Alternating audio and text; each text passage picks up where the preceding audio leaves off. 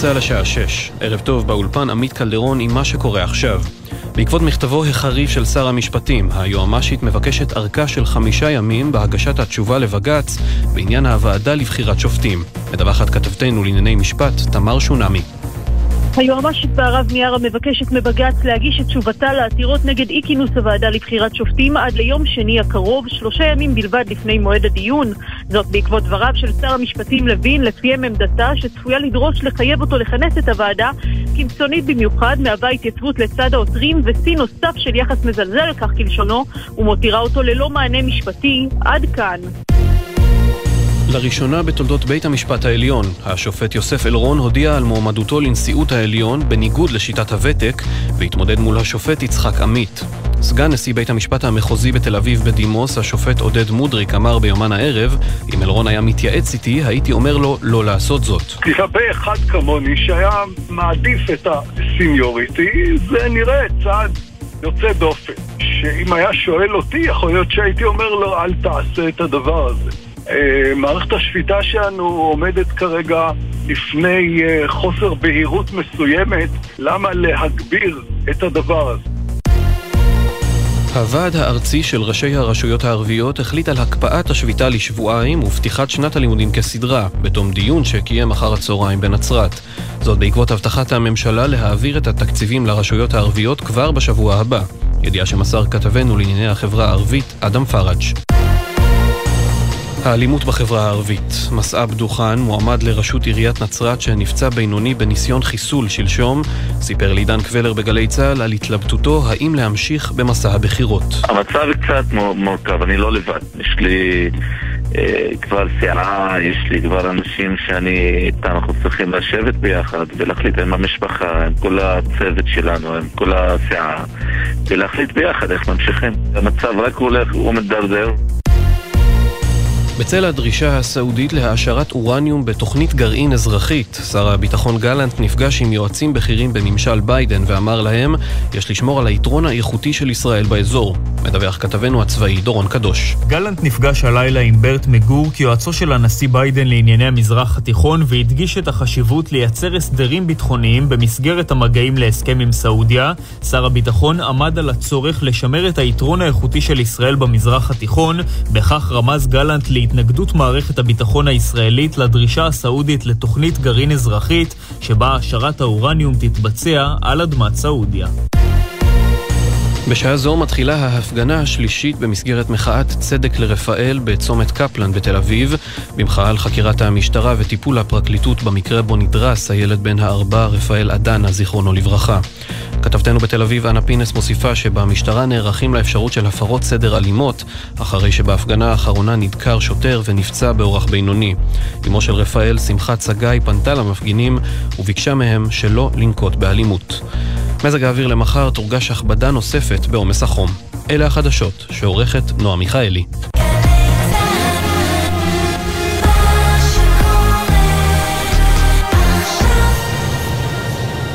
בחסות LG InstaView, המקרר בעל טכנולוגיית הנוק-נוק שהופכת את הדלת לשקופה בנקישה, שתי נקישות מכולם, LG InstaView. בחסות נימה, יישומון להעברת כספים לחו"ל בתוך דקות ספורות. חפשו נימה בגוגל.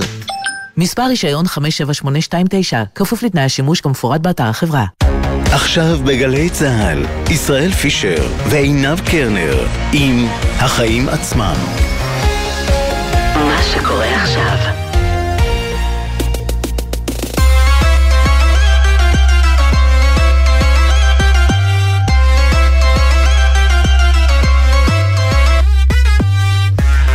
עכשיו שש וארבע דקות, אנחנו החיים עצמם, התוכנית הכלכלית-חברתית של גלי צה"ל. שלום עינב קרנר, מה שלומך? שלום ישראל, שלומי טוב. מתחילים להריח את uh, סוף השבוע, שבו קורה משהו מרק... מרגש במיוחד. בעוד פחות מ-38 שעות תיפתח שנת הלימודים. השאלה הגדולה היא האם גם בתיכונים זה יקרה. אני באופן אישי מקווה מאוד שכן, שבתי בת ה-15 תחזור לספסל הלימודים. מיד נשמע דיווח מכתבתנו יובל מילר על העדכונים האחרונים מחדר המשא ומתן, ונדבר גם עם מי שהיה הממונה על השכר במשרד האוצר ממש עד לפני מספר חודשים. קובי בר נתן על איך נראים דיוני השכר בתוך החדרים. כן, זה בהחלט אירוע מרגש, אני צריך להגיד, למרות שלי אין ילדים שהולכים uh, לבית הספר. אנחנו גם נתחיל להתכונן uh, לראש השנה בפינה חדשה, איך עושים את זה. כל פעם מסבירים איך מתמודדים, איך עושים כל מיני דברים, זה החל ממיסים ועד למילוי טפסים ואפילו קצת בירוקרטיה. אפשר להגיש הצעות אליי בטוויטר, ישראל פישר. מבורך. כן, הפעם נשאל איך מתכוננים כמו שצריך לקניות לחג, וגם נתחיל לציין 15 שנים לפרוץ המשבר הכלכלי העולמי מ-2008. נברר אם למדנו את הלקח. לקראת סיום, גם נשמע על השירים הישנים שחוזרים ובגדול באדיבות, טיק טוק ושווים לאומנים הרבה מאוד כסף, אבל לפני הכל עינב, מה הכותרת שלך? אני רוצה לדבר, ישראל, על פגישה שצפויה להתקיים אצל שר האוצר סמוטריץ' ביום ראשון, כדי להחליט אם להמשיך את ביטול המכס על יבוא חלב ניגר. אתה יודע, זה חלב רגיל כזה שאנחנו שמים בקפה של הבוקר. אה, המכס כאמור בוטל, כמו שאתה יודע, כי לא ניתן למצוא חלב מפוקח ברשתות השיווק, אבל חלב מועשר עם כל מיני תוספות של ויטמינים שלא ברור אם אנחנו באמת צריכים את אותן תוספות. דווקא ניתן למצוא בשפע, כי הוא פשוט עולה יותר ואין עליו פיקוח. למחלבות, בוא נודה באמת, גם הן אמרו זאת, לא כלכלי לייצר את החלב הרגיל שהמחירים שלו מפוקחים, אבל שים לב, יבוא החלב מהווה פחות מעשירית האחוז מצריכת החלב בישראל, אז יכול להיות שהמהלך של סמוטריץ' נכשל? ראשית, יבוא חלב לארץ נבחן גם בעבר. על הנייר זה נראה כמו מהלך הגיוני, אבל לא קל, לא קל ליישם אותו, בטח לא לאורך זמן. לחלב יש חיי מדף מאוד מאוד קצרים, וגם יש את עניין הכשרות, לכן זה מורכב מאוד.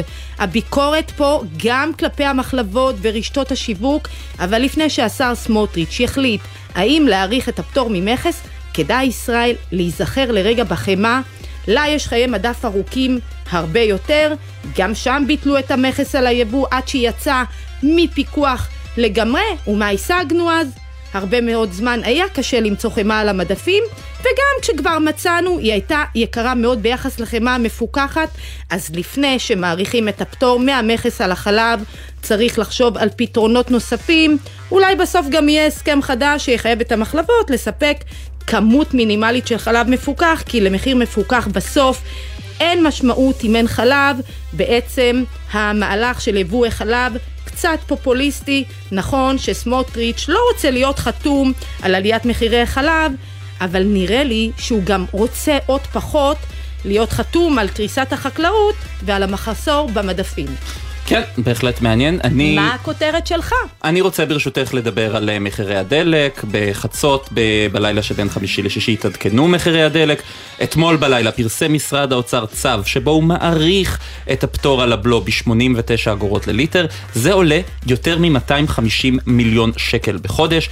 מתחילת השנה יש סבסודים כאלה כל הזמן. בעצם שר האוצר הקודם ליברמן התחיל עם זה, ואנחנו רואים פשוט מגמה של סבסוד וסבסוד וסבסוד וסבסוד של מחירי הדלק.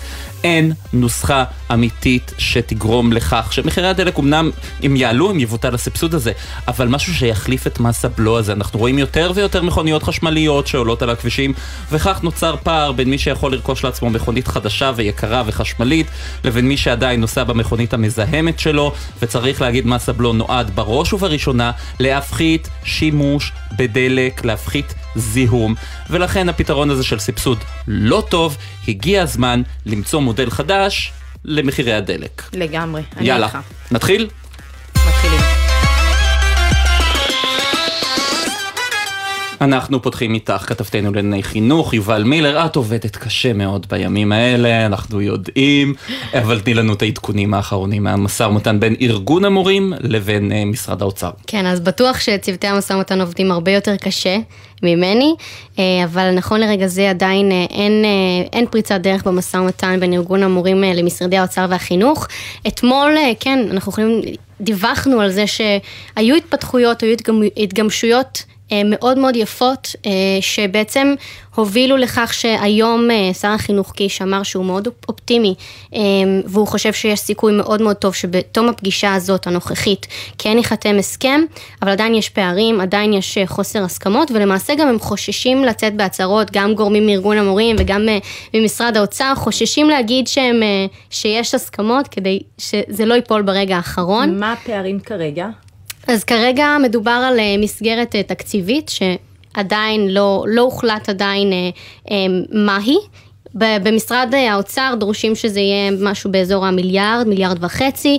בהתחלה רן ארז ביקש שלושה מיליארד, אחר כך הוא התגמש וירד לשני מיליארד, אבל עכשיו אנחנו מדברים על פער שהוא פחות ממיליארד שקלים, שיחסית קל לכסות את זה, אבל הבעיה היא שמדובר, זה לא רק המסגרת התקציבית, זה הסעיפים בתוך ההסכם הכולל שהוא בעצם המסגרת, אה, וסעיף נוסף שהוא מאוד מאוד משמעותי, לרן ארז לפחות, זה תוקף ההסכם. הוא דורש תוקף של שלוש שנים בלבד, אה, כולל השנה וחצי שהאחרונה, כלומר עוד שנה וחצי שוב לפתוח את ההסכם, ומשרד האוצר לא מוכנים בכלל לקבל את זה, אז בעצם על שני הסעיפים הללו יש כרגע דיונים מאוד מאוד קדחתניים, אבל גורמים אה, מתוך המשא ומתן אומרים שיש אה, אה, אופטימיות, אופטימיות זהירה, ויכול מאוד להיות שמחר כבר תהיה בשורה טובה. ומה לגבי הסוגיה של הפער בין מורים שעובדים בחטיבות הביניים ומורים שעובדים ב, ב, בתיכונים, והשינוי בלוח החופשות בין שני הגופים האלה? חלק מהמורים הרי שייכים להסתדרות המורים, ולהם לוח החופשות שונה.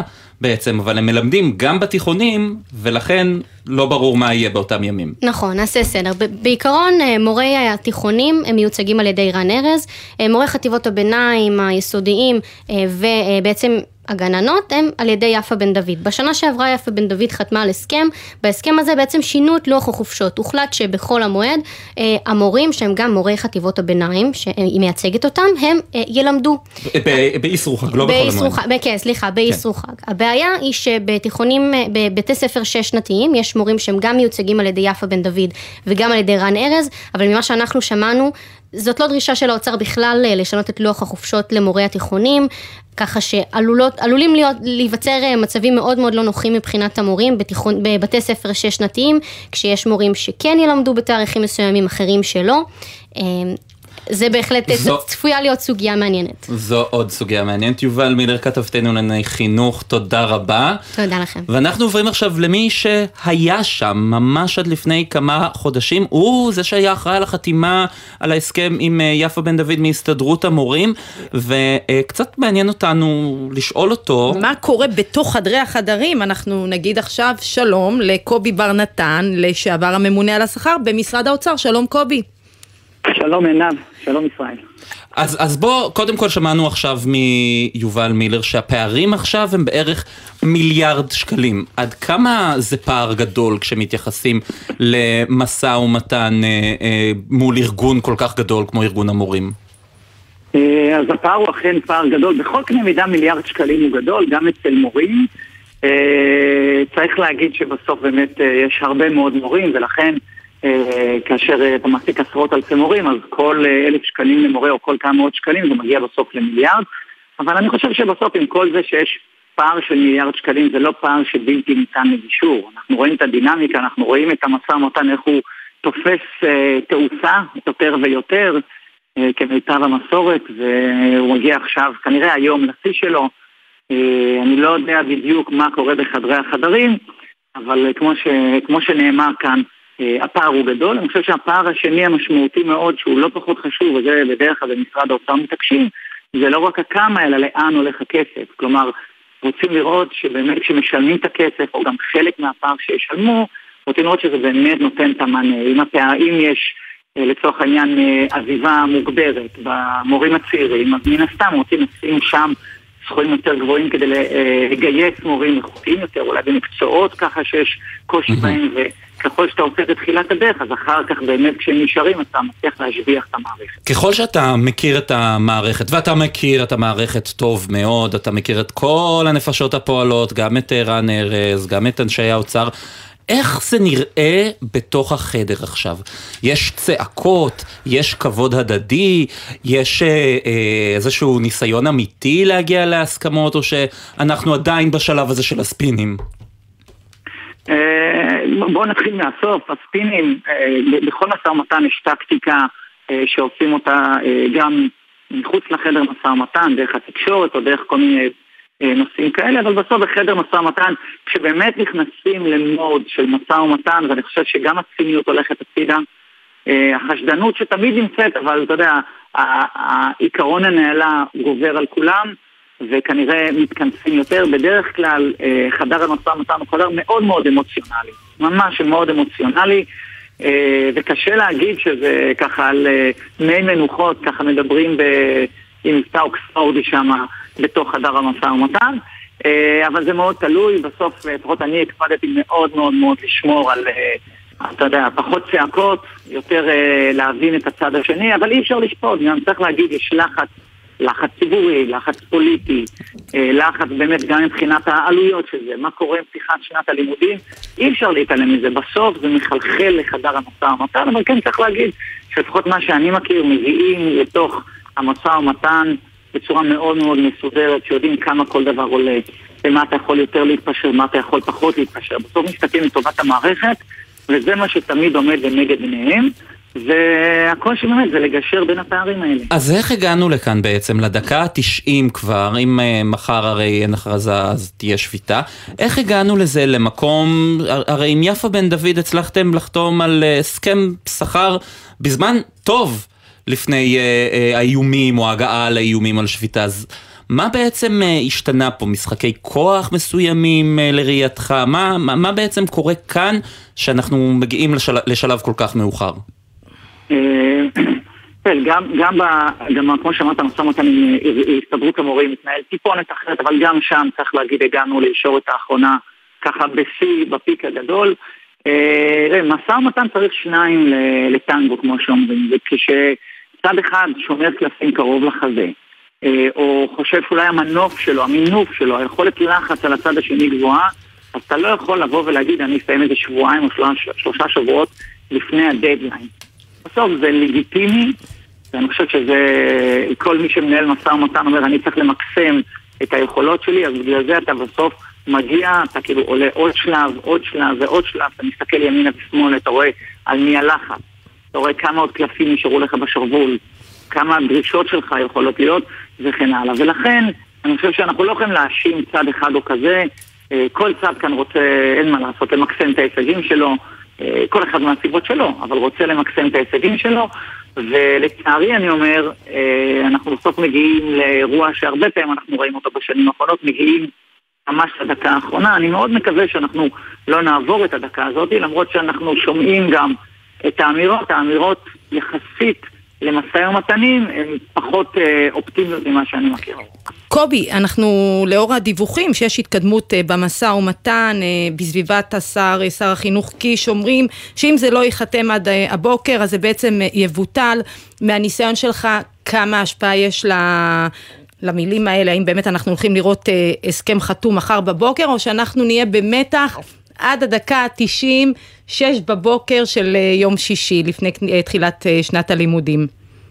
אה, אני צר לי לאכזב אותך, אבל כנראה נהיה במתח, אבל אה, בסדר. אה, אני חושב שמה ששר החינוך עשה, וגם ארגון המורים אמרו, אמרו שהם לא רוצים לחכות לדקה האחרונה, אלא לוקחים עוד יום spare, לצורך העניין, קורא לזה spare, או איזה מרווח מסוים, כדי באמת שלא יכססו ציפורניים להגיע לשש בבוקר ולראות. אני חושב שזה דבר מבורך שבעבר לא היה, זה גם נותן עוד קצת זמן למשא ומתן, ואני חושב שבסוף יש את הלילה הזה, אה, אה, או לפנות בוקר, או לכל מה שהם יגיעו, לראות עד כמה שאפשר, ואז כל אחד יעשה את, ה, כן. את הבדק בית שלו. אם תהיה התקדמות מאוד משמעותית, ואנחנו כן שומעים שיש התקדמות, אז אני חושב שהם כן ינסו לעשות עוד סבב שלם כדי להגיע לזה. גם אם זה לא יסתיים מיד, אבל צריך להגיד, אנחנו גם, משא ומתן הוא דבר לא צפוי. יכול להיות ברגע אחד להתפוצץ ואז כל אחד הולך לדרכו בכעסים, ומצד שני כשרואים שהדינמיקה היא חיובית, אז גם יש כוונות ורצון טוב, אז מתכנסים להסכמה אחת משותפת. בקיצור, במשרד האוצר לא הולכים לישון אה, ביומיים הקרובים. גם לא בארגון לא, המורים. אף פעם בסוף אוגוסט לא ישנים במשרד האוצר. אני מקווה שאתה לא מקנא בהם עכשיו. פחות.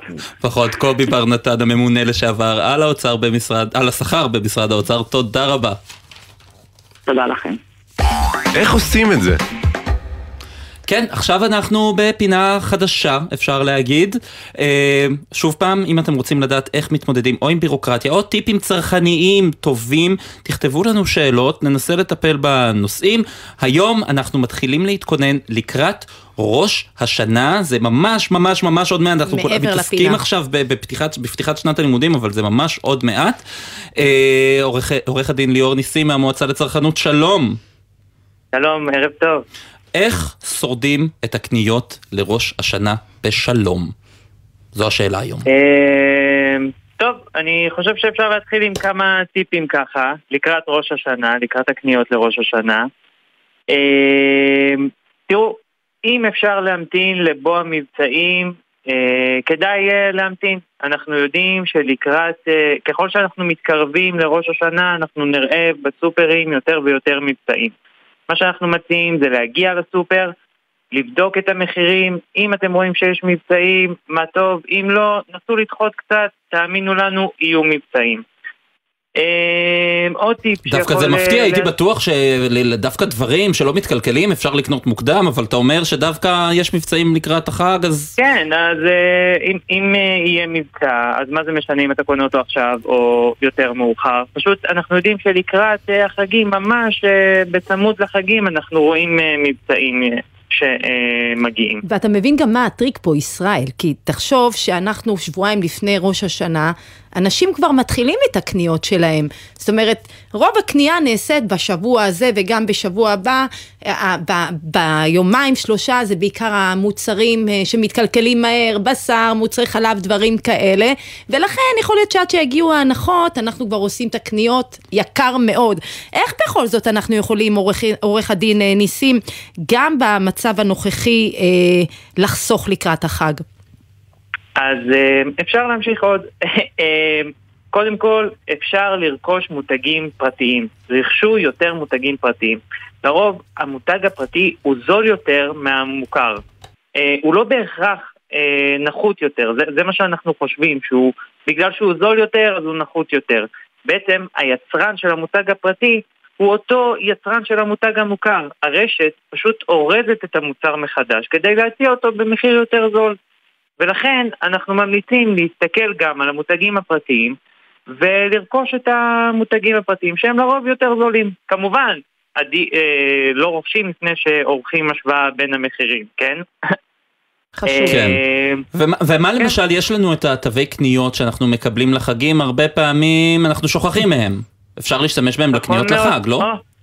אמרת יפה מאוד, קיבלתם שי לחג, תשתמשו בו לקניות. אל תשכחו אותו בארון. בסופו של דבר מדובר בכסף אמיתי. הרבה תלונות מגיעות אלינו, למועצה, מצרכנים שקיבלו שי לחג ושמו אותו בארון, אמרו, אנחנו נשתמש בו כשנצטרך. אל תחכו, קיבלתם כסף, קיבלתם שובר שהוא ליטרלי כסף, תשתמשו בו עכשיו, זה הזמן להשתמש בו. אמ, ומה לגבי החלוקה של המוצרים אה, בין, אמרנו להשתמש במותג פרטי, ברוב הפעמים דווקא המותג הגדול מופיע לנו מול הפרצוף.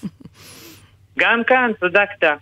אנחנו ממליצים להוריד עיניים ולהסתכל או למדף התחתון, או כמובן להרים עיניים ולהסתכל על המדף העליון. שם נמצאים המוצרים הזולים יותר. מדובר בפרקטיקה שבה בעצם רשתות השיווק מציבות על המדפים שבגובה העיניים שלנו את המוצרים היקרים יותר. מדובר ב, אה, באזורים שבהם אה, יצרניות ויצרנים אה, משלמים לאותן רשתות יותר כסף כדי להציב את המוצרים שלהם ממש בגובה העיניים שלנו כדי שנתפתה לקנות אותם. מה לגבי פירות וירקות, שזה מטריד את כולנו, גם אה, לא תמיד הפירות והירקות טריים, וגם מבחינת המחיר, יש פה גם דרך להוזיל? גם כאן יש דרך להוזיל, אה, אנחנו יודעים שירקות ופירות הם אה, מוצרים שהופכים יותר ויותר יקרים, בעיקר גם לקראת החגים וכאשר יש ימים חמים. מה שאנחנו ממליצים זה לנצל את ימי השוק של הרשתות. גילינו שאכן המחירים ביום הזה הם זולים יותר. אה, אני, אנחנו חושבים, אני חושב שבדרך כלל זה אה, בימי שלישי, יש אה, ימי שלישי שוק כאלה, שבהם גם יש הוזלה של הפירות והירקות, וגם לרוב אה, מגיעה סחורה טריה, אז ככה זה גם אה, משתלם וגם כיף לקנות אה, ירקות ופיר, ופירות טריים. עכשיו, מה לגבי מבצעים? כשאנחנו רואים אחד פלוס אחד על זה, מופיע לנו בגדול, או תקנה אחד, השני ב-50 אחוז, ודברים כאלה. איך, איך להתייחס למבצעים האלה? אז זהו, גם כאן אה, זה קצת יותר מסובך, אה, נדרשת יותר שימת לב, מה שנקרא. אה, לא להתפתה למחירים, לשלטים המנצנצים, בדקו מה הכמות של המוצר, מה המחיר, וככה תבדקו, אה, וככה תוכלו לגלות אם אתם בעצם קונים אה, מוצר שהוא במחיר משתלם או לא. פשוט לערוך השוואה בין הכמות למחיר. יכול להיות שאתם משלמים יותר על פחות מוצר, ולכן מומלץ להסתכל גם על הכמות של המוצר. הדברים האלה שאמרת, ולא רק על המחיר. הדברים האלה שאתה אומר נראים אולי לחלק מהאנשים מובנים מאליהם, אבל הם לא, הם טיפים צרכניים חשובים שיכולים לחסוך לכולנו הרבה מאוד כסף, אז הנה, כך עושים את זה, כך מתכוננים לקניות, לחג, לראש השנה. עורך הדין ליאור ניסים מהמועצה הישראלית לצרכנות, תודה רבה. תודה רבה לכם, שמחתי. אנחנו נשארים בראש השנה. בסימן החג, בהחלט. ומה יותר ראש השנה מדבש? בדיוק ישראל, אז תשמע, השנה הדבש הולך להיות אה, יותר זול בכמעט 60 אחוז. ממחיר הדבש הממוצע היום בישראל שעומד על אה, בערך 45 שקלים לקילוגרם. למה זה קורה? בגלל מכסות פטירות ממכס שנתנו אותם אה, לאותם קמעונאים, לרשתות השיווק הגדולות ואנחנו נוכל למצוא דבש במחירים של בין 14 שקלים ל-20 שקלים לקילוגרם זה בהחלט הנחה משמעותית, אבל יש מי שגם פחות אוהב את זה, הדבוראים, החקלאים, שחוששים שגם זה יפגע בהם. ואנחנו עכשיו אומרים שלום לדורון לבנה, יושב ראש ארגון מגדלי הדבורים, ערב טוב. ערב טוב. אז בוא נתחיל באמת עם השאלה הבסיסית, אה, דורון, לפני שאתה תפרט באמת אה, כמה זה לכם כואב.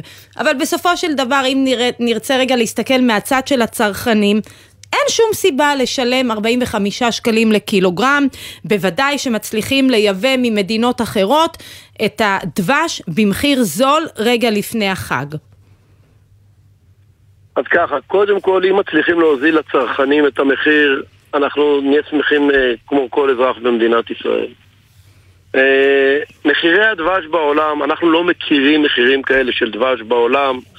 אם אה, בודקים במשרד החקלאות האמריקאי, באיחוד האירופאי, בדרום אמריקה, בכל המדינות על דבש אמיתי ואיכותי, ודבש, אני מדגיש דבש, אנחנו לא פוגשים מחירים של דבש ארוז שנמכר לצרכן אחרי מה 17-18 שקלים. אז איך בישראל הוא כל כך יקר? בישראל הוא לא כל כך יקר. אם משווים את הדבש, את המוצר דבש, ואני חוזר על זה פעם שלישית, את המוצר דבש לדבשים אחרים בעולם, אתה מוצא באירופה ובארצות הברית סדר גודל של אותם מחירים על דבש איכותי. אבל תראה, אני... נסתכל... סליחה, תסיים את המשפט. הלכו ופתחו מכרז תחרותי מתוך רצון, מתוך לחצים של צריך לשחרר את היבוא ויוקר המחיה, ויוקר המחיה במדינת ישראל הוא באמת מהגבוהים בעולם ואין על זה עוררין עם אף אחד. אבל צריך גם לזכור באותה נשימה שעלויות הייצור במדינת ישראל, לנו כמגדלי דבורים, לנו כחקלאים, הם גם מהגבוהות בעולם. ובסוף שולחים אותנו לתחרות שהיא תחרות לא שווה.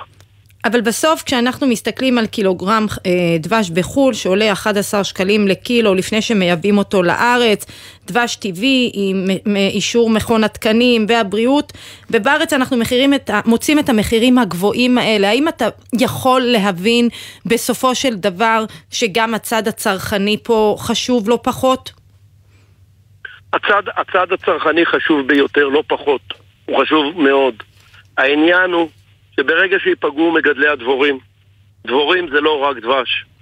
עיקר התוחלת או הצורך בגידול דבורים בעולם ובמדינת ישראל, דבורים אחראים להפריה, להאבקה של כל הפירות והפרחים בטבע ובגידולים החקלאיים. כל הפירות והירקות שאותם אנחנו אוכלים מופרים על ידי דבורת הדבש. כמעט כולם, לא כולם, כמעט כולם מופרים על ידי דבורת הדבש. בוא נניח שהמחירים האלה, הם- שזה דבש איכותי והמחירים אמיתיים, הדבר שיקרה פה, אה, המשקים, מגדלי הדבורים יקרסו, לא יעמדו במחיר הזה, הזה. המשווקים שקונים מאיתנו את הדבש בצורה גולבית בחביות, יפסיקו לרכוש מאיתנו את הדבש, אנחנו נפסיק לגדל דבורים, כתוצאה ישירה. אבל אין כאן לא גם עניינים לבצע, של מועצת לא- הדבש לא- לא שמגבילה, לבצע. אין כאן עניינים גם של מועצת הדבש שמגבילה תחרות בענף, שמגבילה אפשרות של פתיחת הענף לעוד דבוראים, שבעצם משמשת סוג של איגוד על אה, רגולטורי בפועל, בחסות עצמו, שפוגע פוגע בתחרות. הצורך, בכל ה... בהרבה מקומות בעולם מקפידים על מרחקים בין כוורות, וזה לא עניין של אה, אה, הגבלה של מישהו בלעסוק בתחום. נכנסים הרבה מגדלים חדשים לענף, אה, אה, חבר'ה צעירים, ומי שרוצה לעסוק בתחום מצליח. אני עצמי אה, הקמתי מכוורת מסחרית מ-2008 ועד היום, התחלתי עם 80 כוורות, אני עם 1,200 כוורות היום, ואף אחד לא נתן לי מתנה. הכל היה דרך ההסדרה המקובלת במדינת ישראל. אבל אני רוצה לחזור עוד פעם לנושא הזה של ההפריה האבקה. ברגע שישבר פה אה, נושא הכלכליות של גידול כוורות דבורים מסחרית, אנחנו נפסיק לעסוק במקצוע, וגם אלה שרוצים להיכנס ולעסוק במקצוע ולא יכולים, לא יהיה להם כלכלי לע- לעסוק במקצוע. נפסיק לתת את שירותי ההאבקה. הכמויות של הפירות והירקות פר דונם ירדו בכ-80 אחוז כן, זה אלה, לדונם. אלה דברים... אה, אם ש- ניקח דונם אבוקדות, הרשה לי רגע, אם ניקח דונם אבוקדו שמניב בין 2 ל-4 טון, בהיעדר דבורים הוא יניב משהו סביב ה-500 קילו. אתה יכול לה- להעריך בדיוק כמה נמצא את האבוקדו על מדף ה- ה- בסופר או ברשתות, באיזה מחיר נמצא את מחירי כן, הפירות והירקות. דורון, דורון לבנה, יושב ראש ארגון מגדלי הדבורים, תודה רבה. תודה וערב טוב. אנחנו יוצאים לכמה הודעות מיד אחר כך, אנחנו נדבר על אה, ההייטק הישראלי שחסום בפני חרדים שיוצאים בשאלה, גם נציין אה, 15 שנה למשבר הכלכלי העולמי, מיד חוזרים.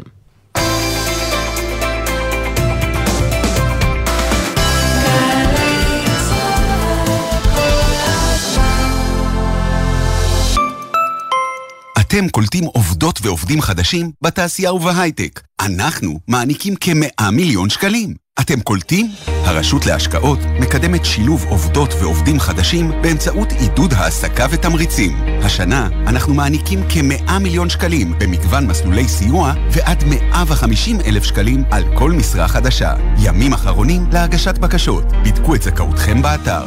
משרד הכלכלה והתעשייה. מובילים כלכלה אנושית.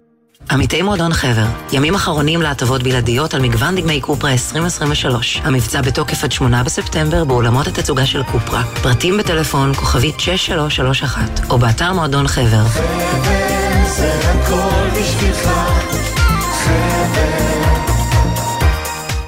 מתלבטים מה ללמוד בשנה הקרובה? אנחנו מזמינים אתכם להגיע ולשמוע מה יש לנו להציע. שניפגש בקמפוס בר אילן. יום ייעוץ אחרון, יום שני, 11 בספטמבר, 4 אחר הצהריים. אוניברסיטת בר אילן. לפרטים נוספים, חפשו בגוגל. שניפגש? עמיתי קרנות השוטרים והסוהרים, מגוון הטבות ומוצרים מסובסדים לשנה החדשה חוזר. 40% הנחה במגוון רשתות וגם מוצרי זהב ופרימיום פלוס, בילוי ופנאי. הפרטים והתוקף באתר קרנות. קרנות השוטרים, קודם כל בשבילך. קרנות השוטרים קודם כל בשבילך. א', עצור. ב', עיר מגורים בבית. בת ים. אה, רגע, בית שמש. החלפתם כתובת? שימו לב, כדי לממש את זכותכם ולהצביע בבחירות לרשויות המקומיות במקום מגורכם מחדש, ודאו כי כתובתכם מעודכנת בפנקס הבוחרים. לבירור התקשרו חינם, 1-800-101-975. תוכלו לעדכן פרטים עד כ"ח באלול, 14 בספטמבר, באתר רשות האוכלוסין וההגירה או בלשכות. מידע נוסף בפורטל הבחירות של משרד הפנים. ג'ם, ג'ם, ג'ם, ג'ם, ג'ם, ג'ם, ג'ם, הג'ם, ג'ם, ג'ם, ג'ם, ג'ם, ג'ם, ג'ם. הג'ם של קוטנר.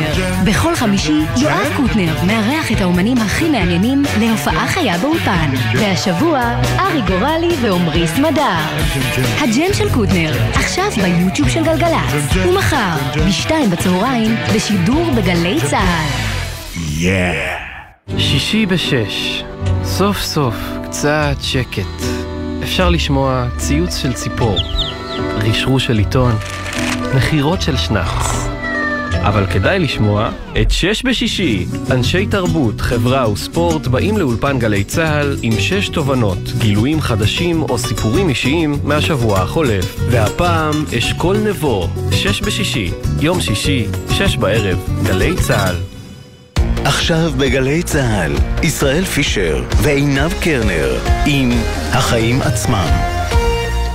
חזרנו, היום אה, התבק...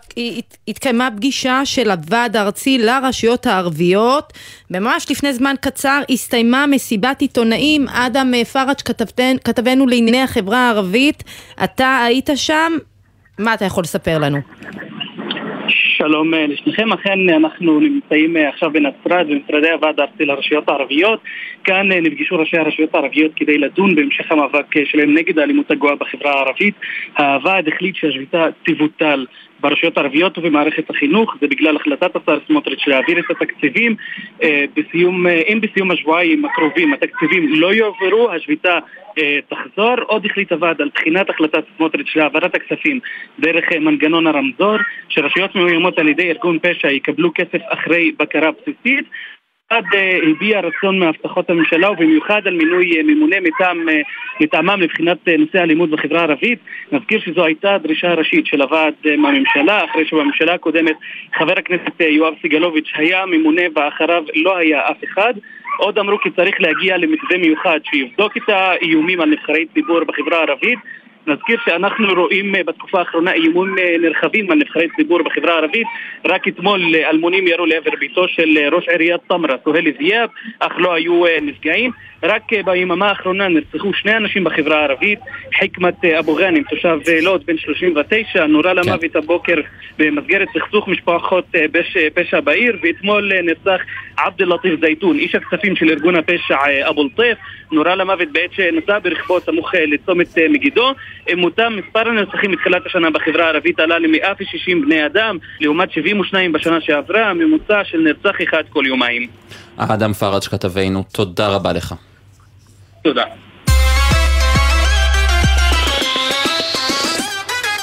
עכשיו אנחנו עוברים uh, להייטק הישראלי, או יותר נכון לחסמים שיש בהייטק הישראלי. יש uh, תוכניות ממשלתיות שמכשירות uh, חרדים להייטק, זה עולה הרבה מאוד כסף. זו כתבה, זה מבוסס על כתבה שפורסמה על ידי קורין דגני בדה מרקר, אבל יוצאים בשאלה לא, לא נהנים מהתקצוב הזה. Uh, עמי פריזנד, מנהל קהילת ההייטק של יוצאים לשינוי שלום. שלום. קודם כל, תספר לנו קצת על עצמך, מאיפה אתה, אה, מה אתה עושה כיום. אז אה, אני עמי, אני בן 31, גר בתל אביב, שמונה שנים. לפני שמונה שנים עזבתי את החברה החרדית. והיום אני עובד בארגון בשם יוצאים לשינוי, שעוזר ליוצאים מהחברה החרדית להשתלב בחברה הישראלית. וכשרוצים להשתלב בחברה הישראלית, כיום יותר מהכל, מי שרוצה להיות, להצליח להשיג תעסוקה טובה, שכר טוב, הולך להייטק. ומה קורה נכון. אצלכם, אצל החבר'ה שיוצאים בשאלה? אז באוכלוסיית היוצאים, שיעור המועסקים מאוד גבוה, יש כ-80% שהם מועסקים, זה האחוז הכי גבוה באוכלוסייה הישראלית של מחפשי עבודה גם אצל היוצאים, שזה אומר שהיוצאים משולבים בכמות בתעסוקה, וכשמסתכלים על, על כמות היוצאים שעובדים בהייטק, אז אנחנו עומדים על פחות מ-4%. נתון דומה לחברה החרדית, ובפער גדול מהחברה הישראלית, שזה עומד על 19%. אז למה לדעתך זה קורה? מה, מה, מה החסמים אצלכם שמונעים מכם להשתלב בהייטק? החסמים זה שהיוצאים למדו במוסדות חינוך חרדים. ובלי לימודי ליבה, בלי מודלים תעסוקתיים, אין להם אה, חברים ובני משפחה שעבדו בהייטק, הם לא מכירים את, ה, את השוק, ושוב, בעיקר אה, הפערים של הלימודים, של לימודי ליבה, מיומנויות אה, תעסוקה.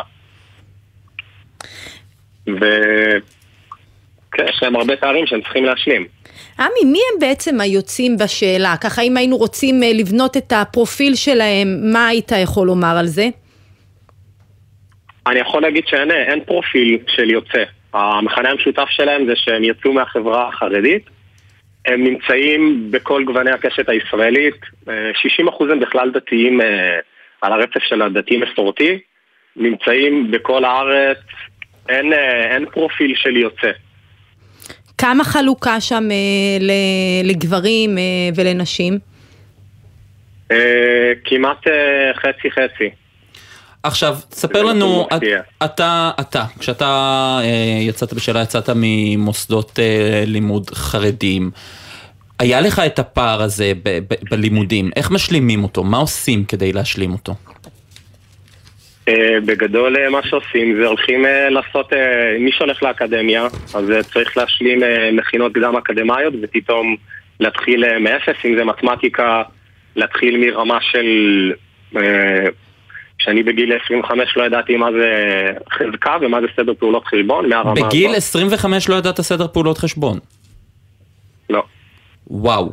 אז, אז, ו, ו, ועל התהליך עצמו של הלימודים, כשבגיל 25 זה גיל, בוא, זה גיל מבוגר להתחיל ללמוד חשבון, מה, איך, איך מתמודדים נכון, עם זה? אני, אני לא אקדמאי, אני לא השלמתי...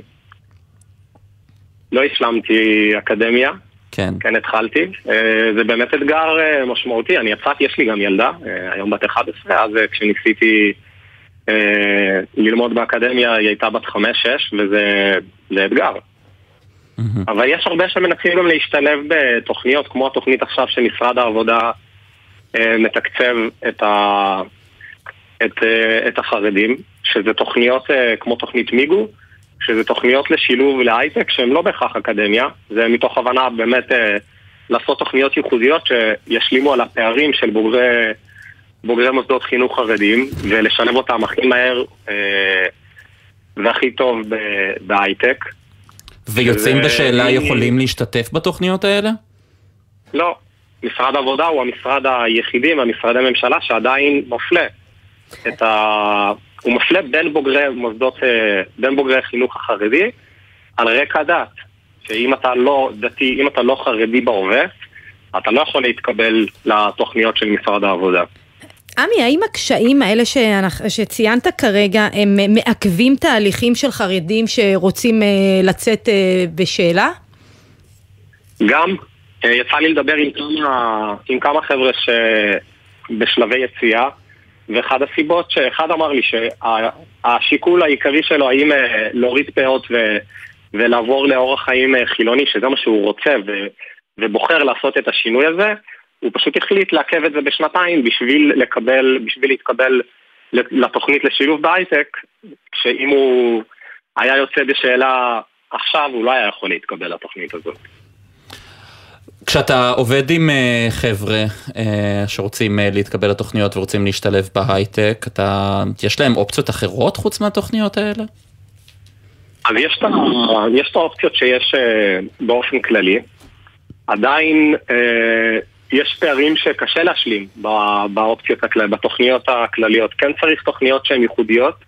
אנחנו בקהילה, בקהילת ההייטק, Out4Tech, אה, התחלנו מלעשות כל מיני דברים, זה באמת עלה מצורך מהשטח, התחלנו לעשות כל מיני דברים, נגיד אה, לדוגמה הקמנו צוות פיתוח של חבר'ה ש, שסיימו איזשהו קורס full stack או כאלה, וכמו כולם מנסים אה, לצבור ניסיון אה, בתיק עבודות, ואנחנו פשוט התגבשנו כקבוצה ועושים פרויקטים משמעותיים אה, ביחד עבור הקהילה, וצוברים ניסיון, ואני אני רואה שני דברים אצל החבר'ה. דבר ראשון, שהחבר'ה האלה באמת נחושים להשתלב, הם מנסים לעשות הכל בשביל אה, להצליח, וגם אפשר לראות את הפערים, שהם מתכנתים טובים, אבל עדיין יש פערים ש...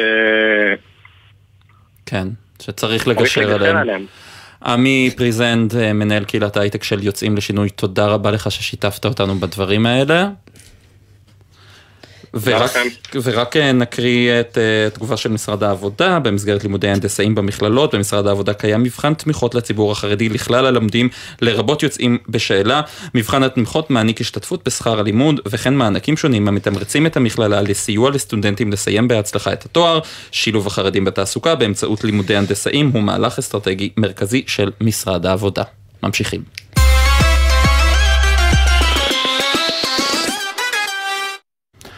כן, אה, 2000, בואי נחזור רגע ל-2008. איפה, איפה היית בספטמבר 2008? וואו, ישראל במקום שכל אישה מייחלת לעצמה, חופשת לידה. אה, נחמד. אני באוגוסט, בסוף אוגוסט 2008, הגעתי לשליחות שלי של הסוכנות היהודית באלבמה, בארצות הברית. וואו, ואחרי... אז אה, היית בלב העניינים. אחרי שבועיים שלושה, התחלתי, הייתי ילד בן 21 אחרי הצבא, ואחרי שבועיים שלושה התחלתי לראות כמעט על כל הבניינים ברחוב שם שלט למכירה, למכירה. למכירה, למכירה. אה, אז אנחנו באמת אה, מציינים בחודש הבא, בעוד שבועיים באמת, אנחנו נעסוק בזה עכשיו 15 בהרחבה. שנה. כן, נציין 15 שנה. אני רוצה להשמיע לך איך זה נשמע בגלי צה"ל, הדיווח מ-15 בספטמבר, קצת אחרי פתיחת השווקים בארצות הברית. אין מילים גדולות מדי לתאר את המשבר שהולך ומחריף בכלכלה העולמית. צעד אחר צעד קורסים ענקי הפיננסים בוושינגטון עקב מצוקה גוברת באשראי ובהחזר משכנתאות. הבוקר הגיע שוב תורו של לימן בראדרס ליפול בגדול. קבוצת בעלי השליטה בבנק הכריזה רשמית על פשיטת רגל על פי סעיף 11 לחוק. השחקן הרביעי בהיקף הנכסים עומד להתמוטט במהירות, אלא אם הממשל יסכים להתערב בחובות העצומים שנצברו שם. זה היה אה, מתן חודורוב. נכון. כתבנו הכלכלי דאז, למי שלא זיהה את הכל. זה היה, זה היה מבהיל. ואגב, גם פה בארץ היו בטוחים שהקטסטרופות האלה תגיע, תגענה אלינו, אבל לשמחתנו ישראל, אנחנו אה, ספגנו פגיעה מזערית ביותר, אנחנו יצאנו מזה בשלום. כן, אבל השאלה הגדולה היא האם העולם למד, למד את הלקח. לקח, נכון מאוד. שלום לך, פרופסור צבי אקשטיין, דיקן בית ספר טיומקין לכלכלה וראש מכון אהרון באוניברסיטת רייכמן. שלום, שלום וברכה, ערב טוב לכל העם בארץ. אז אחרי אני הייתי משנה לנגיד כן. ב-15 בספטמבר. זהו, אתה 2008. היית שם, אז ספר לנו קצת אה, על החוויות מאז והאם למדנו את הלקח היום. כן, אה, אין ספק, אנחנו ישבנו, אה, סטן פישר ואני ועוד כמה מנהלים בבנק ישראל בשולחן ההנהלה אחר הצהריים כשהודיעו על נפילתו של לימן. אה, זה היה אחרי שנה של אה, הרבה מאוד אה, אי ודאות בשוק. אה, ואנחנו כבנק כבר נקטנו באמצעים מתוך חשש לנושאים שונים בתחום הפיננסי. ודי נדהמנו שהממשל האמריקאי נתן ללימן ליפול, וחשבנו שיש להם תוכנית מגירה ולא הייתה להם. אה, מסיבות שונות. בדיעבד די ברור מה שקרה שם זה שלמעשה היה ויכוח גדול בפנים על אה, לימן היה להם שני חלקים, אחד זה הברוקראז' והשני זה ניהול הנכסים, ניסו למכור את הברוקראז' לברקליס וזה לא הצליח. anyway, בגדול אה, לימן נפל, זה יצר פאניקה ענקית בשווקים ומאז אה, the rest is history, מאז היה שינוי ענק. אז זהו, אה, אז, גם אז זו בדיוק השאלה. האם אנחנו משבר בסדר גודל כמו שהיה אז ב-2008, יכול לחזור כיום? תראה, תמיד uh, uh, צריכים לזכור, uh, בתחומים הפיננסיים uh, זה לא שאנחנו יודעים למנוע כל משבר אפשרי. אז העולמות הפיננסיים הם, uh, יש בהם משברים. Uh, ארצות הברית בניהול הפיננסי שלה עד 2008 הייתה, הניהול הפיננסי היה גרוע ביותר. דרך אגב, בישראל לא נפל אף בנק, היינו קרובים דרך אגב לבנק אחד להיות בבעיות. אבל uh, נקטנו באמצעים uh, מאוד מהירים, דרך אגב, עוד באפריל uh, בנק ישראל, המפקח על הבנקים, רוני חזקיהו, בעצם חייב את בנק הפועלים למכור את כל הנכסים שלו שהם מגובי משכנתאות. בקנדה נקטו בצעדים ולא הייתה נפילה של בנקים. הנפילה הענקית הייתה בארצות הברית, באנגליה, uh, באיסלנד, באירלנד, uh, בנקים באירופה, נכנסו לבעיות קשות, במיוחד עקב כך שהיה להם הון נמוך יחסית להתחייבויות שלהם, ומאז למעשה בכל העולם הבנקים הגדולים, כמות ההון שלהם קפצה פי שלוש, פי שתיים, פי שלוש, תלוי במקומות, ולכן המצב וכל הפיקוח על הבנקים בעולם, במיוחד על הבנקים הגדולים, עבר לבנקים המרכזיים באירופה. הפיקוח על כל הבנקים הגדולים באירופה הוא תחת הבנק המרכזי, אה, וגם בארצות הברית אה, כל הגופים הגדולים הם תחת הבנק המרכזי, אבל אה, יש גופים אחרים שהם תחת רשות שוק ההון וכן הלאה, שעשויים להיכנס לבעיות קשות של נפילות, וזה עשוי לגרום זעזועים נוספים. פרופסור אקשטיין, האם קיים סיכון שהבנקים ייקלעו למשבר שבעצם לווי המשכנתאות לא יצליחו לעמוד בתשלומים שהריבית פריים כבר עומדת על 6% ברבע ואולי גם הנגיד יעלה את הריבית פעם נוספת ביום שני הקרוב? מדברת לגבי ישראל. בוודאי, לא, בישראל פה. כן, אנחנו, בנק ישראל פיתח כבר עוד בתקופה שאני הייתי, אני סיימתי את תפקידי ב... 2011, אבל עוד בתקופה שאני הייתי וגם אחר כך אני עוקב אחרי זה, בנק ישראל מנהל מול הבנקים מערכת מאוד מאוד חד משמעית. אחד, הם נתנו מגבלות לאורך תקופה רבה של כמה אפשר uh, להצמיד לפריים, מה שנקרא. אז רובם, חלק גדול מאוד מהמשכנתאות שקיימות הן בעצם משכנתאות לטווח ארוך, וזה נלקח בתקופות שונות. הדבר השני, מקפידים מאוד על היחס בין אה, ההלוואות לערך הנכסים, ובישראל מחירי הדיור מאוד מאוד גבוהים, וגם אם לקחו הלוואות שהמחירים היו מאוד גבוהים, עדיין הם לא יורדים אה, בצורה דרמטית, אה, כי יש מחסור בדיור שנבנה, ויש פיקוח מאוד מאוד הדוק של הבנקים עצמם ושל בנק ישראל, ולכן הייתי אומר... רמה, כמות אה, פשיטות הרגל של אה, משקי בית אה, בתחום של משכנתאות היא מאוד מאוד נמוכה. וכל זה בהנחה ששומרים על עצמאות המוסדות המפקחים הרגולטוריים כאן בישראל. בהחלט, בהחלט. זה אחד הדברים הכי חשובים. עצמאות בנק ישראל זה כלי דרמטי ליציבות. אני רוצה להזכיר למי שבין גילי ואחרים שהמשבר הענק הכלכלי בישראל הייתה האינפלציה הגדולה בשנות ה-80 ואז לא הייתה עצמאות לבנק ישראל והאמריקאים שהצילו אותנו דרך אגב, עם כל הכבוד לכל האחרים, לשמעון פרס שלקח את האחריות הם למעשה חייבו עצמאות של בנק ישראל וזה נכנס לחקיקה אז אבל זה עוד יותר עוגן בחקיקה שהעביר פרופסור סטנלי פישר שהייתי לצידו ב-2010 שהיום עצמאות בנק ישראל בחוק היא מאוד חזקה. וכל עוד שהממשלה, כולל הממשלה הזו, לא תשמע בדעות של שרים לפגוע בעצמאות הזו, כמו ששמענו בחודשים האחרונים, אז uh, אנחנו נשמור על יציבות פיננסית. אני מעריך שמשברים מהסוג הזה, גם אם יקרו בעולם, לא יקרו בישראל. פרופסור. האזרחים צריכים להיות מאוד שמחים שיש לנו בנק מרכזי עצמאי עם uh, פיקוח על הבנקים עצמאי. שדואג שהסיכויים למשברים פיננסיים בישראל הם אפסיים. כן, פרופסור צבי אקשטיין, אוניברסיטת רייכמן, תודה רבה. תודה רבה לכם, כל טוב. מטבע חוץ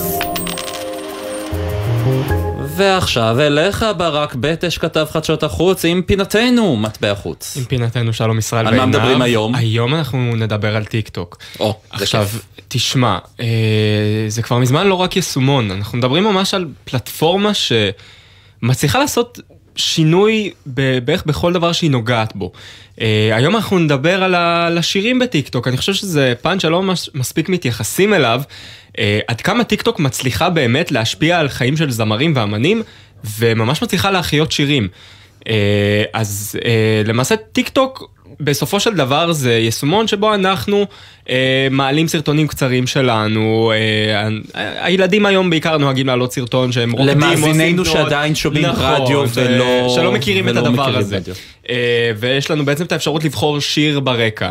אה, עכשיו, אה, השירים האלה ממש בן רגע יכולים, נהפכים להיות סופר פופולריים בתוך היישומון, אה, לרמה שזה חוזר להשמעות ברדיו, בנוסף להשמעות ביישומון.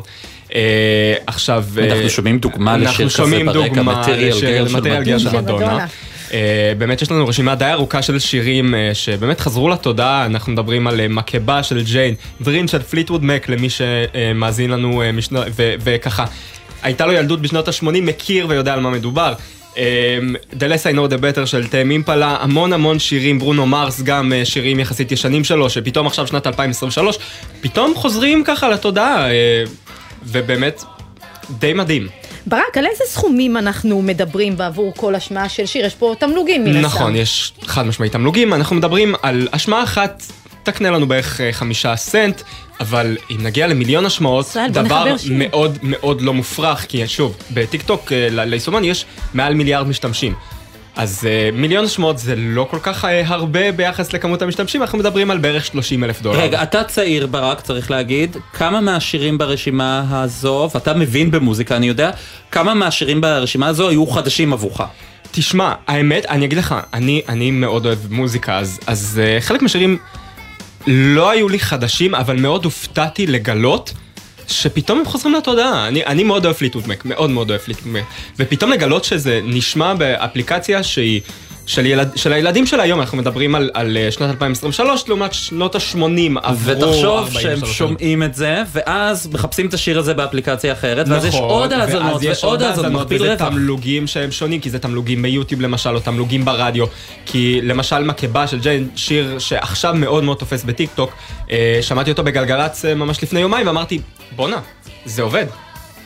אה, ברק בטש כתב חדשות החוץ, תודה רבה לך. אה, תודה. רבה לך עינב קרנר. תודה לך, ישראל. היה נפלא. מעולה. נגיד תודה גם לגיא אדלר שהיה על ההפקה, גלעד בלום על הביצוע הטכני, בפיקוח הטכני אילן גביש, ותודה מיוחדת לכם ישראל אליצור וגרם ג'קסון, שהיום אתם יוצאים לגמלאות. וואו. אנחנו אוהבים אתכם מאוד. בהצלחה. עורכת הדיגיטל היא מיה אורן, מיד אחרינו רצועת הביטחון עם טלי ליפקין שחק. להתראות. להתראות ישראל.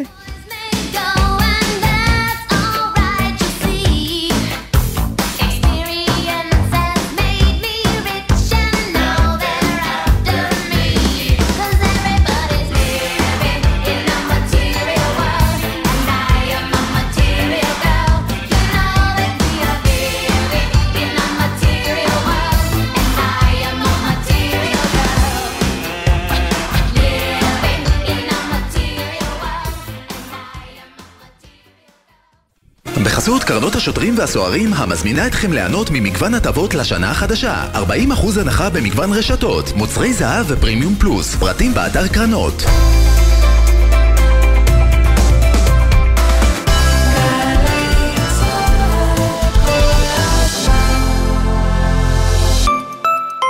הגעתי למכון אבשלום כדי לחפש מסגרת לימודים מרתקת, ומצאתי מסגרת חברתית, שבינינו היא מרתקת אפילו יותר. מכון אבשלום, המוסד ללימודי ארץ ישראל, מזמין אתכם לחוויה לימודית רב-חושית. בואו הצטרפו לתוכניות הלימודים ולסיורים בשביל ישראל עם מרצים ומדריכים מהטובים בארץ. סיורים וטיולים לאורכה ולרוחבה של המדינה וחברים חדשים שילוו אתכם כל החיים. מכון אבשלום לידיעת הארץ מבית ההסתדרות. חפשו אותנו בגוגל. קבלנים ויזמים, שימו לב, הכל מתחבר להצלחה אחת בכרמי גת שבקריית גת. שיווק קרקעות לבניית 9,000 יחידות דיור ושטחי מסחר יוצא לדרך, ואתם מתחברים להצלחה שאפשר לבנות עליה.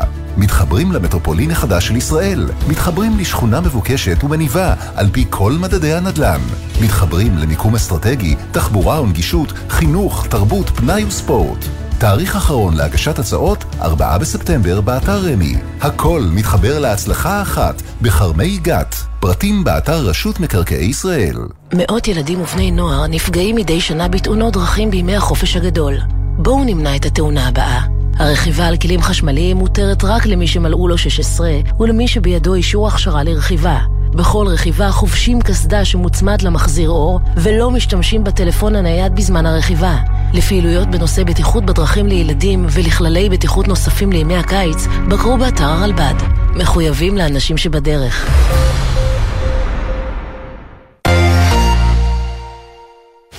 בכל חמישי בחצות. שלום לך, שחר אמנו. לילה טוב, בן, מה המצב? זה הזמן.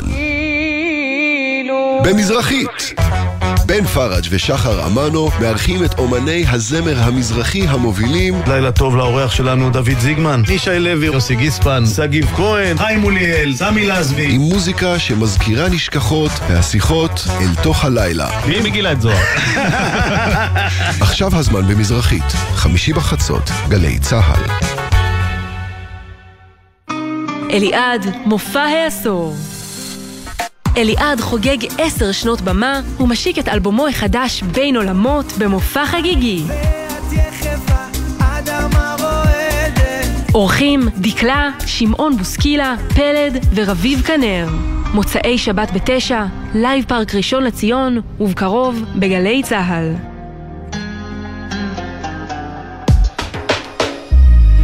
מיד אחרי החדשות, טלי ליפקין שחק.